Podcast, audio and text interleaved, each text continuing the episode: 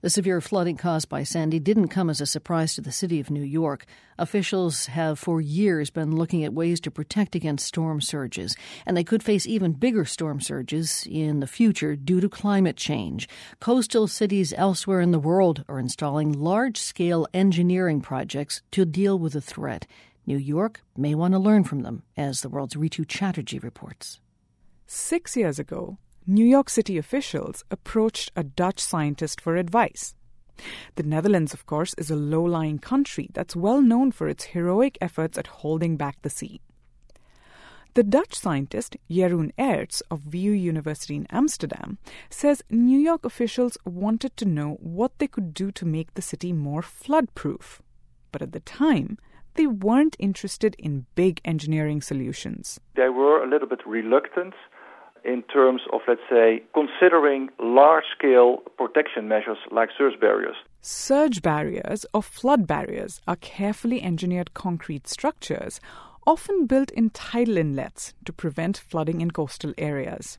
These and other large structures, like levees, are expensive, and Aerts says New York wanted inexpensive solutions. But that changed last year after Hurricane Irene caused huge economic damage. Then they also saw the sense of urgency to maybe uh, look also at other options. So now, Aerts is collaborating with New York to develop plans for levees and storm surge barriers, and on ways to make new and old buildings more flood-proof. He says New York could adopt some solutions from his country. For example, the network of surge barriers that protect the city of Rotterdam and its port.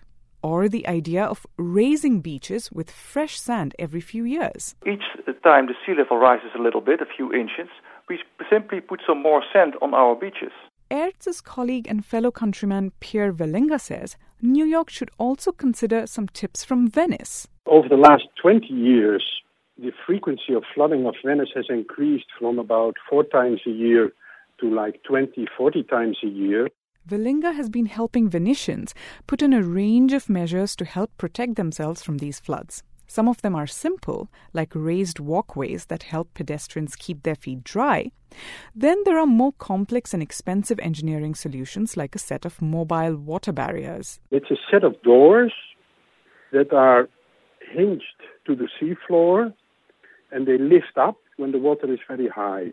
And then they block the entrance. The entrance from the Adriatic Sea to the city, that is.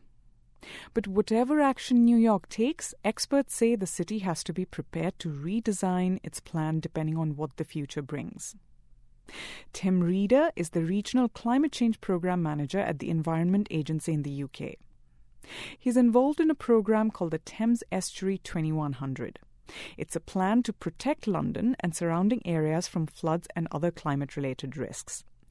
Reeder says this is a long term plan that can be tweaked based on the degree to which the climate changes over coming decades. Given the fact that we don't really know how much sea level rise exactly we're going to get as a result of climate change, the plan can be adapted so that we can continue to manage flood risk over the next hundred years in London. He says cities like New York, Rotterdam, Venice, and London face an uncertain future and should work together to prepare for a common threat. For the world, I'm Rhitu Chatterjee.